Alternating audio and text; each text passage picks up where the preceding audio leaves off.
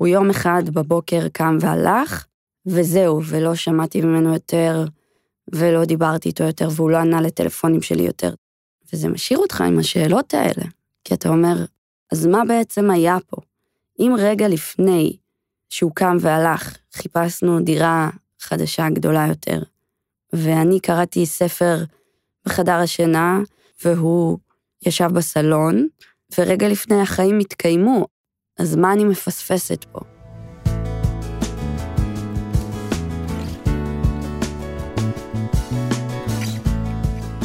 היי, אני מורן שפיצר וברוכים הבאים לפודקאסט שלי, שלך אני, שלך אני, מה שמרגיש לכם נכון, פודקאסט בהשראת מכתבים.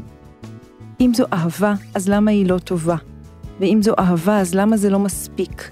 ואם זו אהבה, אז למה זה נגמר בינינו? ואם זה נגמר, למה זו רק אני שנגמרתי והאהבה המשיכה לחיות? ואיך זה שכל כך נגמרתי?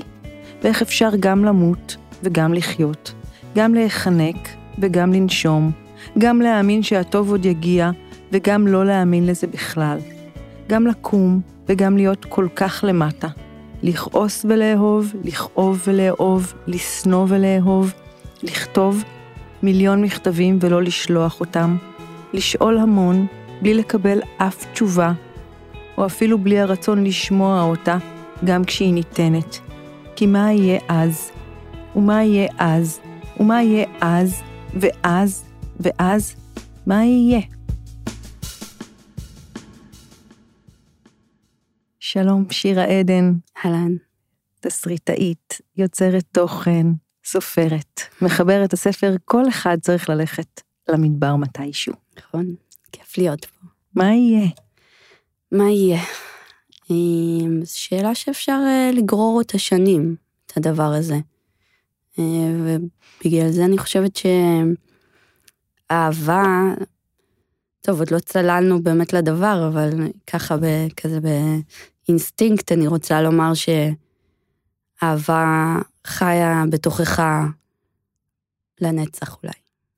בספר שלך, כל אחד צריך ללכת למדבר מתישהו, שבעצם את היותו אנחנו ככה חוגגות, ומתוכו אנחנו צוללות. את רוצה רגע להגיד בשתי מילים את העלילה? כן. אולי למי שככה... אז אה, רונה היא אישה, אמ, עיתונאית, אה, מנחת טלוויזיה, בת 41. יש לה שני ילדים, טליה וגבע, והיא נשואה לאורי. ובעמוד הראשון, ככה שזה לא ספוילר, היא מגלה שהעוברית אה, שבבטן שלה, אין לה דופק. והיא צריכה לעשות לידה שקטה. אה, ובמקום לנסוע למיון ישר מהרופא, כמו שהרופא ממליץ, היא לא מספרת לבעלה, והיא נוסעת לערבה, למדבר, בעצם לחפש את האהוב שלה לשעבר, זה שעזב אותה בגיל 30, בעצם נוטש את הכל, את העבודה, את, ה... את החיים עצמם, ויוצאת לאיזשהו מסע במדבר, בלי לדעת מה יקרה. לפני שבאתי לפה איזה חברה אמרה לי, כל אחד פוגש את המדבר, מגיע למדבר מתישהו, כאילו, את קראת לספר, כל אחד צריך ללכת למדבר מתישהו, ובעצם בכל אחד מאיתנו, כל אחד מגיע למדבר מתישהו. אני חושבת שהמסע הכי משמעותי של רונה בסופו של דבר, זה, ושל כולנו, כן? וגם שלי. אמ, אני, אני מקפידה מאוד להפריד את עצמי אה, מרונה, כי אנחנו באמת, לא, זה לא סיפור אוטוביוגרפי שלי בשום צורה, אה, זה כן לקוח מאיזושהי אהבה מאוד חזקה שהייתה לי, אה, ויש שם אלמנטים מהחיים, אבל הסיפור שלה הוא סיפור שונה.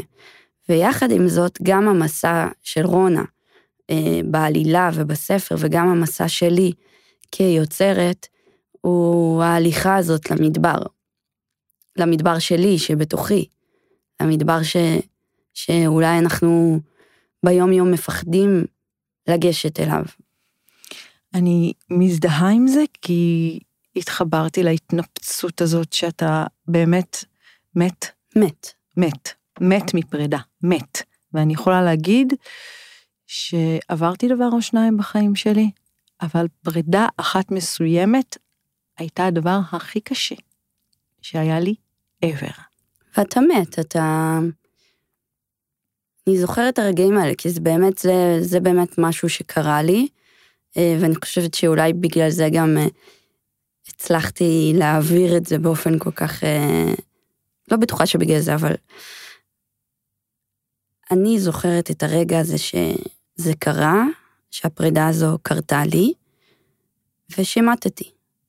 באמת מתתי. אחר כך אולי הצלחתי לחיות מחדש, אבל לאיזושהי תקופה זה ממש מוות. אמ, מוות אה, פיזי גם, עם כאבים פיזיים.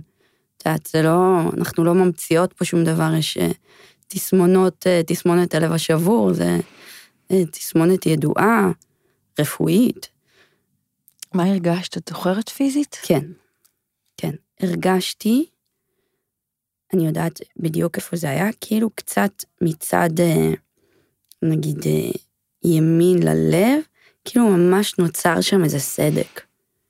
ממש איזה, כאילו, נפער שם משהו. נפער בתוכי משהו. איזה... שלא ידעתי איך ומתי הסדק הזה ייסגר. והיום, שמונה שנים, בערך שבע שנים אחרי אותה פרידה, אני יכולה לומר שזה גם משהו שהכנסתי לספר, שאתה, שהוא לא באמת נסגר. אתה כאילו לוקחים ממך איזה איבר, ואתה לומד לחיות בלי האיבר הזה. לא שאתה... זה לא שהוא פתאום מתקיים מחדש. כן, זה לא נעלם, זה פשוט זה לא נעלם. מקבל איזושהי אה, פרופורציה אולי, או, איזושהי, איזשהו מימד שאפשר להחזיק אותו. נכון. מה שבהתחלה אי אפשר נכון. להחזיק את זה. להכיל את זה. אני זוכרת שהדימוי שלי היה שכאילו כל, נשפך ממני כל הצבע. כאילו פתאום הפכתי להיות אדם אפור. אני ממש רואה את, בטח את גם יכולה לראות את התמונה הזאת בעיניים, איפה בטח. זה קרה, ברור. מה היה שם, באיזה שעה ביום זה היה. ברור. ואני זוכרת שפתאום הפכתי להיות אדם אפור. אפור. כאילו לא... בלי צבע. בלי חיים. לי, זה כבר היה אחרי שהתגרשתי, אז הייתה לי ילדה. אז הבת שלי, כאילו, לא יכולתי באמת להתמת... להת... להתנפץ פיזית, כי כאילו הייתי צריכה בשבילה לקום, אבל אתה, יש איזה מסך של ערפל ויש חיים ויש אותך, ושום דבר לא חודר שם. כלום. ויושבת בעבודה ופתאום מתחילה לבכות. אני לא הצלחתי לעבוד בכלל. אני לא הצלחתי לעבוד. עוד הייתי באיזשהו שלב כזה שהחיים הבוגרים שלי עוד לא היו מסונכרנים מבחינת עבודה, כלומר עוד לא הייתה, עוד לא הייתה לי עבודה קבועה, אה, אבל אה, בעבודה שעבדתי בה, לא הצלחתי לעבוד, ופיטרו אותי. אני חושבת שאפילו לא הצלחתי להחזיק חברויות.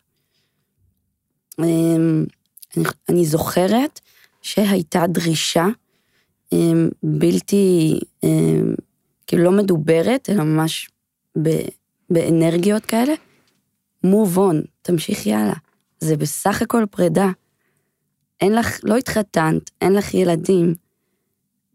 כמו שהוא הגיע לחיים שלך, יגיעו עוד הרבה, והרגשתי את זה מכל הסביבה שלי. כאילו ביקורת?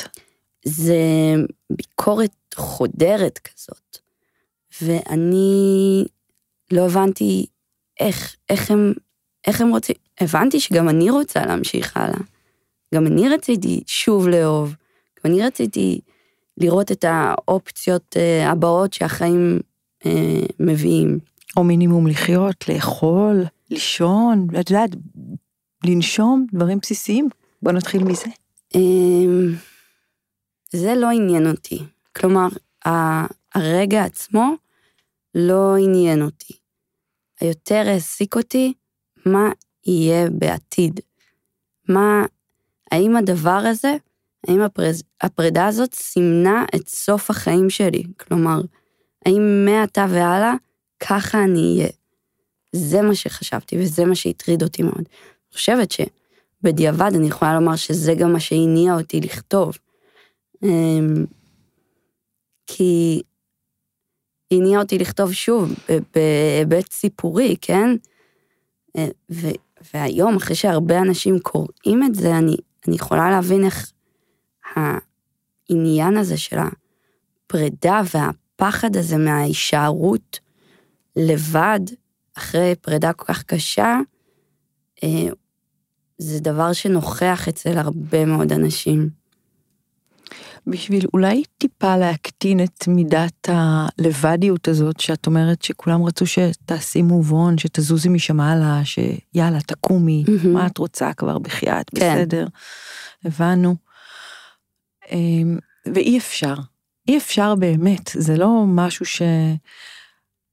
אז אם יש עוד אחד או אחת שמאזינים לנו עכשיו וחווים בו ברגע את, ה...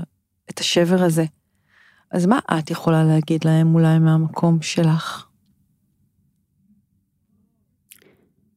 אמ, לאפשר לעצמם להיות במקום הכי עלוב והכי... הכי עלוב זה, זה הכי מדויק, כי בעצם אני מתוך הפרידה הזאת עשיתי, עשיתי גם דברים שאני ממש לא יכולה לעמוד מאחוריהם היום. ממש אה, אפילו מביכים אותי, אבל הייתי במקום העלוב הזה. אהבתי אותו עד כלות. אמ, וזה עבר. אהבה עברה? אהבה עברה. כאילו לא, לא אהבה אליו, כלומר הצורך ש, של האהבה שלנו. אהבה, את יודעת, כמו שאמרנו, אהבה היא נצחית והיא קיימת והיא מתקיימת, וה, הזיכרונות ממערכת היחסים שלנו נוכחים גם בתוך המערכת יחסים החדשה שלי, אמ, שהגיעה אחרי הרבה מאוד שנים אה, של לבד. אבל אי אפשר למהר את הדבר הזה. זה לא משנה כמה אנשים חיצוניים רוצים שכבר תהיה בהלאה ותהיה כבר ב... תחזור לחיות.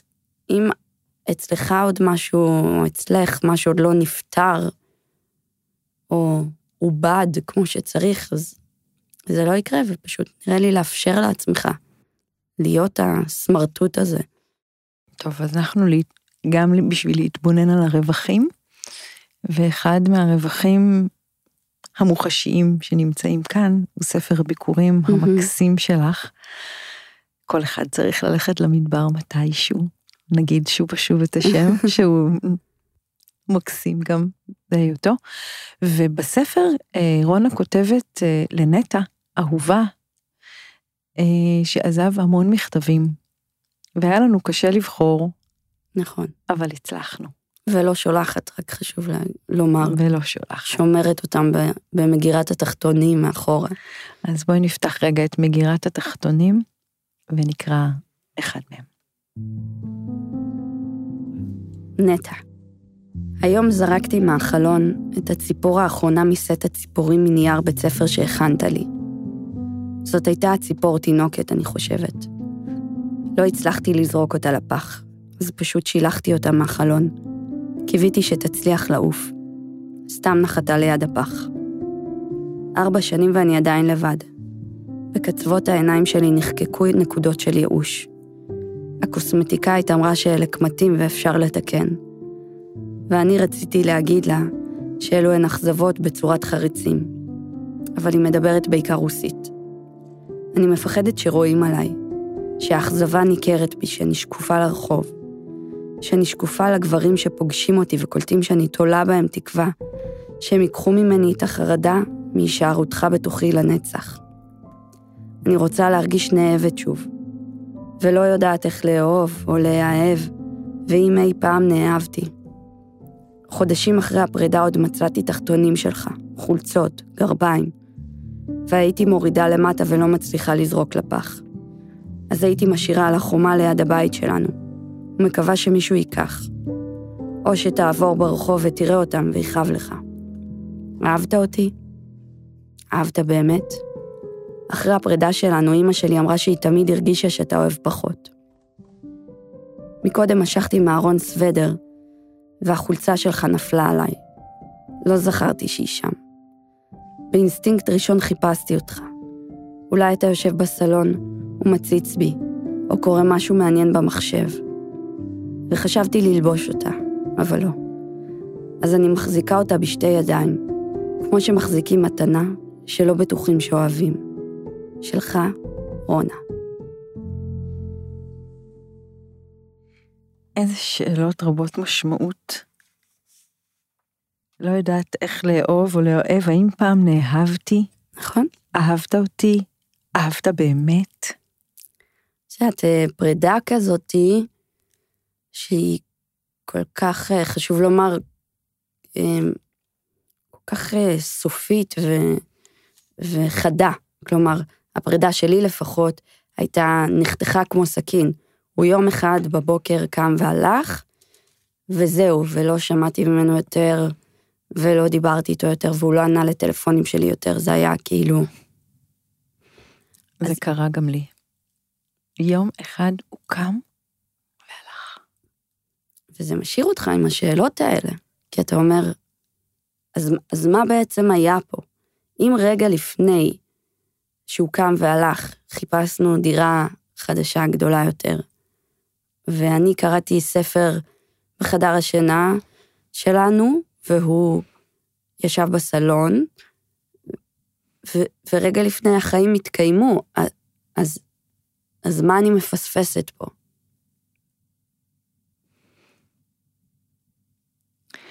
מה שנורא ככה מעורר בי הרבה שאלות היא התחושה הזאת שתמיד אנחנו מבקשים אהבה. ואהבה, רק אהבה, זה לא תמיד מספיק. כי אין לי ספק שבשני המקרים הייתה אהבה. Mm-hmm. ועדיין, זה נגמר. נכון. היום, במקום, אה, את יודעת, אחרי הרבה שנים של עיבוד של הדבר הזה ומערכות יחסים אחרות, אני יכולה לומר שאהבה, וזה מאוד מאוד נוגד את האופי הרומנטי הבסיסי שלי, אהבה זה לא מספיק. אבל אז אמרו לי את זה הרבה אחרי הפרידה. אמרו לי, יכול להיות שהוא אהב אותך באמת כמו שאת אהבת אותו, אבל אהבה זה לא מספיק. אמרתי, איך זה יכול להיות? איך זה ייתכן? זה המנוע של העולם. הייתי, את יודעת, איזה אידיאליסטית של אהבה כזאת. היום אני לא יכולה לומר שאני באותו מקום. אני עדיין אידיאליסטית של אהבה, אני חושבת שאהבה היא מנוע של העולם בהמון מובנים, לא רק במערכות יחסים זוגיות, בכלל, בכל הקיום האנושי, אבל אני מבינה שבמערכות יחסים יש עוד תשתיות שצריכות להתקיים, והרבה פעמים היכולת להחזיק אותם היא לא תלויה רק בך. אני לא חושבת שאותו אדם אהוב בזמנו שאהב אותי, שהיה הבן זוג שלי אז, mm-hmm. עזב אותי רק בגלל מי שאני הייתי. ברור, לא, לא, זאת לא הכוונה שלי, אבל הכוונה היא, אז, כן? היום אני מרגישה שיש אולי תשתיות, כמו שאת אומרת, במערכות יחסים, שהן אולי אפילו יותר חשובות מאהבה. ככה אני מרגישה כרגע. אני חושבת שהן מאפשרות לאהבה להתקיים במלואה. אמ, אולי, או מאפשרות למערכת יחסים להיות שיש לה עוד אלמנטים שהם לא רק אהבה. נכון. ואני חושבת שמה שהיה שם, ואולי בגלל זה, את יודעת, וזה כמובן לא קרה רק לי, את מספרת על האהבה הזאת, ועוד מלא אנשים, את יודעת, אנחנו מכירים כל כך הרבה סיפורי אהבה. אמ, זה הדרמטיות שלה, כאילו, היא הייתה אהבה שמפלחת את הגוף, גם תוך כדי שהיא התרחשה. כלומר, זה לא רק כשהיא נגמרה התנפצתי. אני גם תוך כדי, וזה עולה מאוד בספר, אצל רונה, הפחד שהאהבה תיגמר, אה, קיים שם לאורך כל מערכת היחסים. Mm. וזה זה כבר מעיד משהו על מערכת יחסים מיטיבה או לא מיטיבה. אה, אני היום לא חושבת שהייתי יכולה לשאת מערכת יחסים כזאת של הוא עוד רגע ילך. אולי עוד רגע הוא ילך. את יודעת שנשאלתי לפני, אה, לא מזמן, באיזה ראיון שעשו איתי בפודקאסט אחר, ממה אני הכי מפחדת. ולקח לי זמן לחשוב על זה רגע, והתשובה שלי הייתה, ואני מחוברת אליה גם עכשיו, Mm-hmm. זה שאני הכי מחוברת מהפחד, מהפחדים שלי, אני הכי מפחדת מהפחדים שלי. זאת אומרת, אני הכי פוחדת מזה שאני פוחדת. ממשהו, כי אני יודעת, ואת זה אני יודעת, שהפחדים תמיד משיגים אותנו. מהמם. ואם אני מפחדת נורא ממשהו, הוא בסוף יבוא אליי. נכון, ולכן אני הכי מפחדת מה... נכון. מהפחד. אני מאוד מאוד מזדהה עם זה, מאוד. מאוד. אבל שם, שם לא, לא, לא היו לי כלים לנהל את זה. כן, ברור, גם לי לא. גם לי לא. לא, גם לא הבנתי את זה, זה, זה תובנות, אה, תובנות של היום. התחושה שבה קמתי בבוקר זה שאני מתפוצצת מאהבה, מתפוצצת. וממש. וואו, זה דבר נפלא להרגיש. וואו, אבל זה דבר מפחיד. עני- ענק. כן. ואם את מבודדת לזה רגע את הפחד, זה דבר נפלא להרגיש. לא יכולתי אז לבודד את הפחד.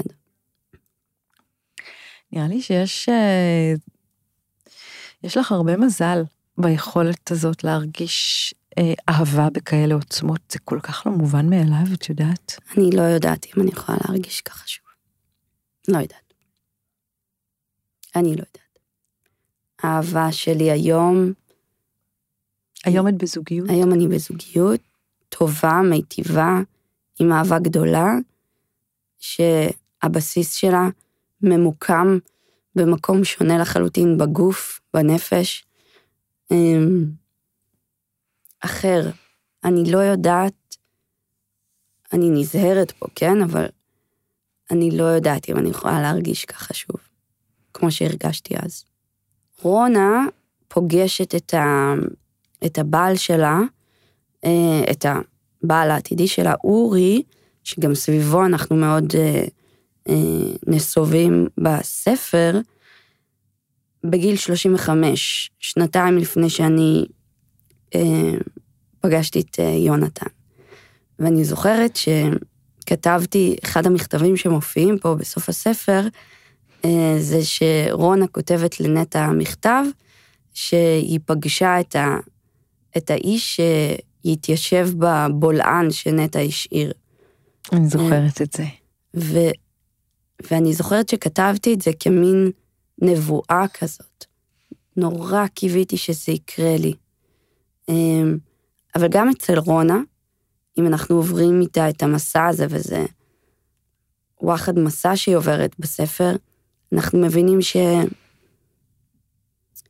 שהבולען הוא שלה, זה לא בולען בכלל של נטע, כאילו, אנחנו מחפשים איזה משהו חיצוני כזה, איזה אהבה שנגמרה, או מישהו שהלך מחיינו, כשבעצם זה שלנו, שלנו, זה בתוכנו. אני חושבת שעד שאנחנו לא הולכים למדבר שלנו, ועד שאני לא הלכתי למדבר שלי, שזה בעצם, אני, אני די מניחה את זה בין 35 ל-37, שזה כולל לסיים את הספר. אני, אני אומר שבהתחלה אמרתי שזה בכלל לא, שלא התייחסתי לזה כתהליך תרפויטי לכתיבה, אבל היציאה של הספר, והסיום שלו וההחלטה לצאת איתו לאור, זה היה תהליך ממש תרפויטי בשבילי, ובאופן מאוד מאוד מצחיק, או אירוני, אה, ממש כשהספר אה, עמד לצאת, אז ראיתי שהנטע שלי התחתן. ואיך הרגשת? אה, מאוד שמחתי בשבילו. אה, זו התשובה ה politically correct. לא, באמת. ברגע, ברגע שראיתי את זה, ראיתי את זה באופן מאוד uh, כזה גולמי, ראיתי אותו באיזה סטורי של מישהו צועד לחופה עם הבת זוג שלו, uh, שהייתה נראית מהממת, ו, ואמרתי, זה קורה, הדבר, הפחדים האלה, את יודעת, הלכתי המון שנים עם הפחד הזה שאני אראה את החתונה שלו, והנה הפחד הזה הגיע לפתחי. אמ, אז ברגע הראשון זה, זה קצת אה, החזיר את הניפוץ ההוא, אה, וממש אה, יום אחרי כבר אמרתי, איזה יופי שהחיים, החיים עושים דברים שלא יכולתי לדמיין אותם. לא יכולתי לדמיין שאני אסתכל על הרגע הזה שלו ואשמח בשבילו. באמת, באמת אשמח. אשמח בשבילך גם. בשבילי, בטח. בטח. אני יכולה לראות את זה, ו... ולא. לא רק לא להתפרק, אלא להיות בזה ממקום שהוא אולי שווה נפש אפילו, את יודעת. אה, לא אגיד שווה נפש, כי זה, את יודעת, אה, אמירה קיצונית מדי, אבל... אבל במקום- לה... שאפשר להחזיק את זה. אפשר להחזיק את זה ואפשר להבין למה אני ברגע הזה. ויותר מזה, כשראיתי אותו צועד שם לחופה, אמרתי, זה בחיים לא הייתה יכולה להיות אני. זה לא שלי. אה, וזאת מחשבה מאוד uh, מעניינת uh, ו- ונעימה בגוף, שרונה לא חווה. רונה לא חווה את זה. את יכולה להבין בעצם, אז כאילו את אומרת היום אני מבינה למה זה נגמר? כן, בטח. בטח. ממש. מבינה ממני, מבינה ממנו. זה מאוד עוזר לי להיות במערכת, במערכת יחסים הנוכחית שלי, ו, ובכל רגע נתון, רגע להסתכל על הדברים, לא באימפולסיביות ש, שמאוד אפיינה אותי במערכת יחסים ההיא, אותי ואותו. אני יכולה להעיד גם על עצמי, שבמערכת יחסים שלי היום, אני נשואה פעם ש... טוב, ה- האדם ששבר לי את הלב הוא לא היה זה שהתגרשתי ממנו, זה קרה אחר כך. אבל אני, אני כל כך רואה איך התנהגתי במערכות יחסים קודמות, ומה היה יוצא ממני, כן. ואני אומרת, וואו, כי אני רואה איך אני מגיבה לדברים היום, איך אני חווה דברים היום, מהמם. איך אני מרגישה דברים היום, איך אני מחזיקה אותם היום, לעומת דברים שהיו יוצאים ממני אז, ו- ואני מבינה מלא, נכון. גם על הבחירות שלי. את יודעת, היו תמיד, אה, יש את האמירה הזאת שאומרת שהבחירות שלך מעידות עלייך, מהמם. כאילו את מי שאת בוחרת, זה כן. בעצם מעיד עלייך. כן. כן, אני, אני חושבת שבבחירה שלי פה, אה, היה לי מאוד ברור, אה, הוא, היה- הוא אחד האנשים הכי טובים שפגשתי בחיים שלי. חכם, אוי, יונתן, הבן זוג שלך גם היום? יונתן, אבל אה, גם הוא. אה, יונתן הקודם. מדהים, כן. אבל הוא אחד האנשים הטובים שפגשתי. אה, מין לב טוב כזה, אה, חכם בטירוף, אה, אמביציוזי. רציתי שכל האור, כל האור הזה שאני רואה עליו, רציתי שהוא יאיר עליי. זה כל הדברים שאני לא הרגשתי בעצמי, הייתי זקוקה להם מתוך הבחירה הזאת. והיום אני מבינה שאני חייבת לבחור בעצמי קודם, וזה הבנתי גם דרך ה... הספר וההוצאה שלו לאור, והמפגש שלו עם אנשים שאם אני לא, לא בוחרת בעצמי, אז אף אחד לא יבחר בי, איזה דבר ענקי. ממש. אבל צריך לתחזק את זה, זה כן? זה יומיומי הבחירה הזאת. ברור. כמה זמן הייתם ביחד? שנתיים. שנתיים. וכמה זמן לקח לך בערך עד להבנה של הבחירה הזאת בעצמי, וקצת היכולת לה... שבע שנים, משהו כזה. שש שנים, שבע שנים. וואו, זה ממש שבע שנים, זה ממש, אה, את יודעת, שבע השנים ה- ממש. הרעות או הטובות, אני לא יודעת איך לקרוא לזה, כי יש שם המון אה, התעצמות כזאת, או גדילה, או התפתחות. ממש. ממש. אבל... אה, אבל הן רעות. הן היו רעות, כאילו, בחלקן. היו קשות, אני לא יודעת, רעות, רעות זה לא, זה לא נכון. הן לא היו רעות, אי אפשר, אי אפשר לומר עליהן רעות. הן היו כואבות, היו קשות, כואבות, כן. מאתגרות מאוד, מאתגרות מאוד. מוציאות מאזורו נוחות. איזה נוחות, מה נוחות? אימא'לה, תנו רגע אחד של נוחות, מה? איזה, איזה דבר לבקש. לא, כי הייתי בתוך מערכות יחסים בתוך השבע שנים כן, האלה. כן, כן. ולא רעות, כאילו, בסדר דווקא. אבל אני לא הייתי מול עצמי. הספר טיפל בך? או ש...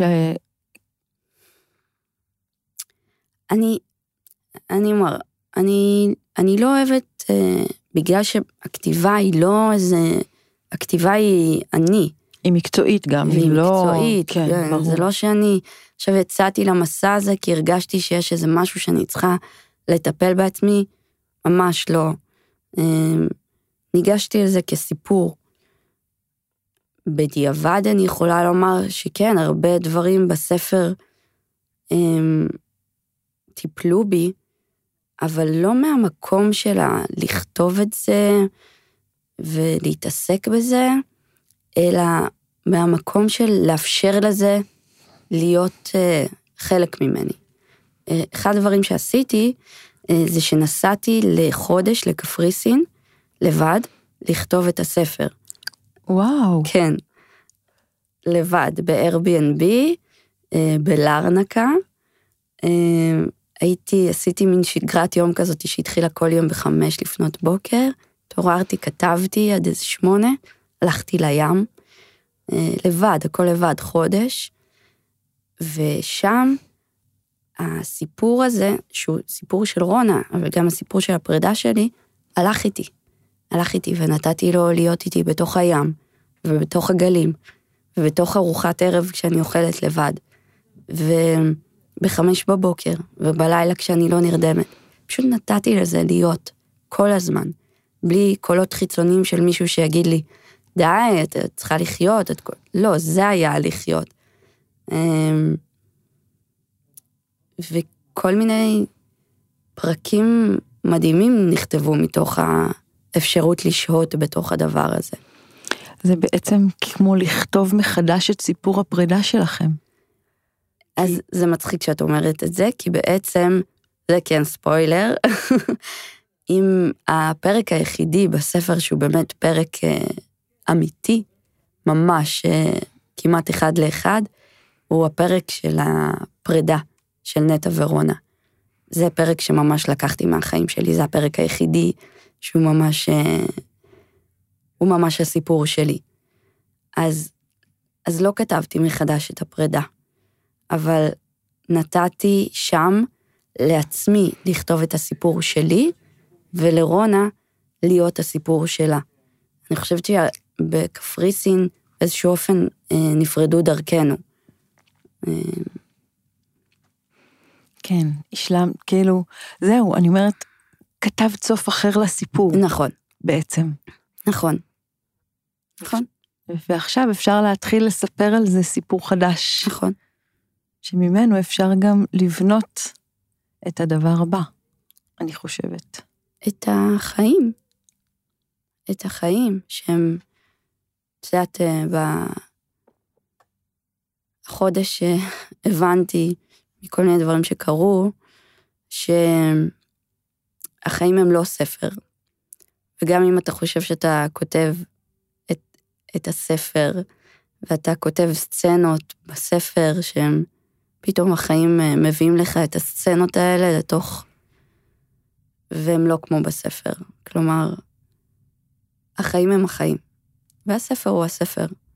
אבל בספר הבא תוכלי כבר לכתוב את הסצנה הזאת שהחיים אה, הביאו לך, ואת עוד מיטלטלת בה, ואולי לספר אותה ממקום אחר. בטוח. כמו שהחיים יודעים לספר לנו תמיד על המון דברים שקורים לנו אחר כך, את הסיפור האחר שלהם. בטוח. זאת אומרת, זה תמיד המשאלה שלי. שנדע לספר על הדבר סיפור חדש. צריך להיפרד מהסיפור הישן, מהמם. שאת יודעת, לפעמים אנחנו יותר נאחזים בסיפור כסיפור, ולא כבר, ממש. אם ניקח את הרצון להיות אה, עם, עם נטע אה, של הספר, כן. עם זה שלך, עם זה שלי. אז הסיפור שאנחנו מספרות על הרצון להיפג, להיות שוב ולהיות, את יודעת, זה כבר הסיפור של הדבר, זה לא בהכרח הדבר, הרצון האותנטי אני חושבת שרוב השנים שהלכתי עם הדבר הזה, הלכתי עם הסיפור, ולא עם הדבר עצמו. וזאת אה, עבודה מאוד מאוד קשה להיפרד מסיפורים. כן, כי אולי לפעמים אם אנחנו שומטים את הסיפור, אנחנו מאבדים את מערכת היחסים, כי היא יודעת להתקיים עם הסיפור הזה. נכון. ולא בא לנו להיפרד ממערכת נכון. היחסים, אז צריך למצוא לה סיפור חדש. נכון. ואת מי אני הייתי בתוך הדבר הזה. מי אני. זה החזיק, אני חושבת, את מי אני. אני הייתי זאת שה... הוא בחר להיות איתה שנתיים, ההוא, ההוא, כאילו שהעדרתי אותו. וזה החזיק אותי. וזה מחזיק את רונה. ובגלל זה היא ממשיכה לכתוב לו מכתבים. אבל... ומה מחזיק את שירה היום? וואי, שירה, מה זה שונה היום? אני מחזיקה אותי. יש לי אותי פול פאוור. ברמה שבכל מפגש שלי עם מישהו חיצוני, בין אם זה עבודה, אהבה, מערכות יחסים במשפחה, קודם כל יש לי אותי לסמוך עליי. וזה משהו שלא היה לי לפני. זה משהו שמאוד היה חסר לי, כי כל הזמן חיפשתי לקבל את, ה, את ההדהוד שלי. מבחוץ. מבחוץ. וזה הוביל להרבה מאוד מערכות יחסים אה, הרסניות בחיים שלי. כי למשל, הכי בסיסי, לא הרגשתי טוב, ואני לא הייתי בחמלה כלפי עצמי, ונורא רציתי שמישהו חיצוני יהיה בחמלה אליי, ולא קיבלתי את זה. אז, אז נפערתי, כל הזמן נפערתי לעולם. אבל היום אם אני לא מרגישה טוב, אז אני לא מרגישה טוב, וזה בסדר, ואני מחליטה. אה, וזה השינוי הכי הכי משמעותי שקרה לי בשנים האחרונות. אנחנו דיברנו על זה קצת אה, גם בפרק הקודם של הפודקאסט, דיברתי על זה עם מתן וייס, שבעצם אתה יכול לחוש את האהבה החיצונית, אם אתה מרגיש שאתה אוהב מבפנים, ואת החמלה אם אתה חומל על עצמך, ואת כל הדברים שאתה מבקש מבחוץ, אם הם באים גם מבפנים, אז הם יכולים להתקיים בתצורה נכון, המלאה שלהם. נכון. כי אחרת רק החוץ לעולם, זה כאילו לא יפגע בך, באמת. נכון, נכון, אני מסכימה עם זה מאוד. אמ, וגם הפחד מיעזבו אותי, אני חושבת אולי יושב על המקום הזה, כי אם את שם, למה שיעזבו בעצם? ואם יעזבו, אז לא נורא, יש לי נכון, אותי. נכון. יש לי אותי, אז, אז זה לא האדם שבעצם אני רוצה אותו, כאילו, אני רוצה... זה ממש. כאילו, גם לשנות את התפיסה מי, מי בוחר פה. הוא צריך לבחור אותי, או אני צריכה לבחור? קודם כל אני צריכה לבחור. אותי. אותי. אותי, זה הכי חשוב. הכי חשוב. אמ, כן, אני אומר שבתוך המקום שאני נמצאת בו עכשיו, היצירה שלי משתנה. כי את יודעת, אני הרבה שנים גם התעסקתי בדייטים, בדייטים בעידן הדיגיטלי, ו... אה, כתבת על זה מחזה. גם כתבתי על זה מחזה וגם היה לי טור בוויינט שבועי שסיפרתי על הדייטים שלי, ופתאום אין שירה רווקה יותר, יש שירה אה, פלוס בן זוג, פלוס הילד של הבן זוג, פלוס שתי כלבות, גרים בפאתי העיר, החיים שלי השתנו לחלוטין. אז אני גם מחפשת את עצמי מחדש מבחינת היצירה, כי המון שנים היצירה שלי הייתה מאוד ברורה, מה מוביל אותה. אמ, וזה כיף, כי בעצם הספר, אמ, קצת כמו שפה, פתח לי פוטנציאל חדש של עיסוק אה, יצירתי. אז אה, כשאמרת מה שפה, אז אנחנו שתינו הוצאנו מסרים מתוך אה, מסרים שאני אוהבת להשתמש, מסרים מאת לואריה. ותקראי את המסר שלך, בבקשה. פוטנציאלים רבים מקיפים אותנו כל הזמן. אלו הם נתיבים רבים של מציאויות אפשריות, הפרוסים בפנינו כמניפה. מה נבחר להגשים? כן, אני חושבת שזה באמת יכול לקחת אותנו אה, תמיד בכל רגע ורגע שבכל המדבריות שנלך אליהם ונתחפר שם בחול ולא נדע איך אנחנו מוצאים את הנתיב ומאיפה יימצא מקור המים, נזכור שתמיד ישנו הפוטנציאל ותמיד יש המון ריבוי אפשרויות שאנחנו יכולים לבחור להגשים. שאנחנו יכולים לבחור. שאנחנו יכולים לבחור איפה להיות. איי, תראי מה זה, זה ממש מתחבר לשלי.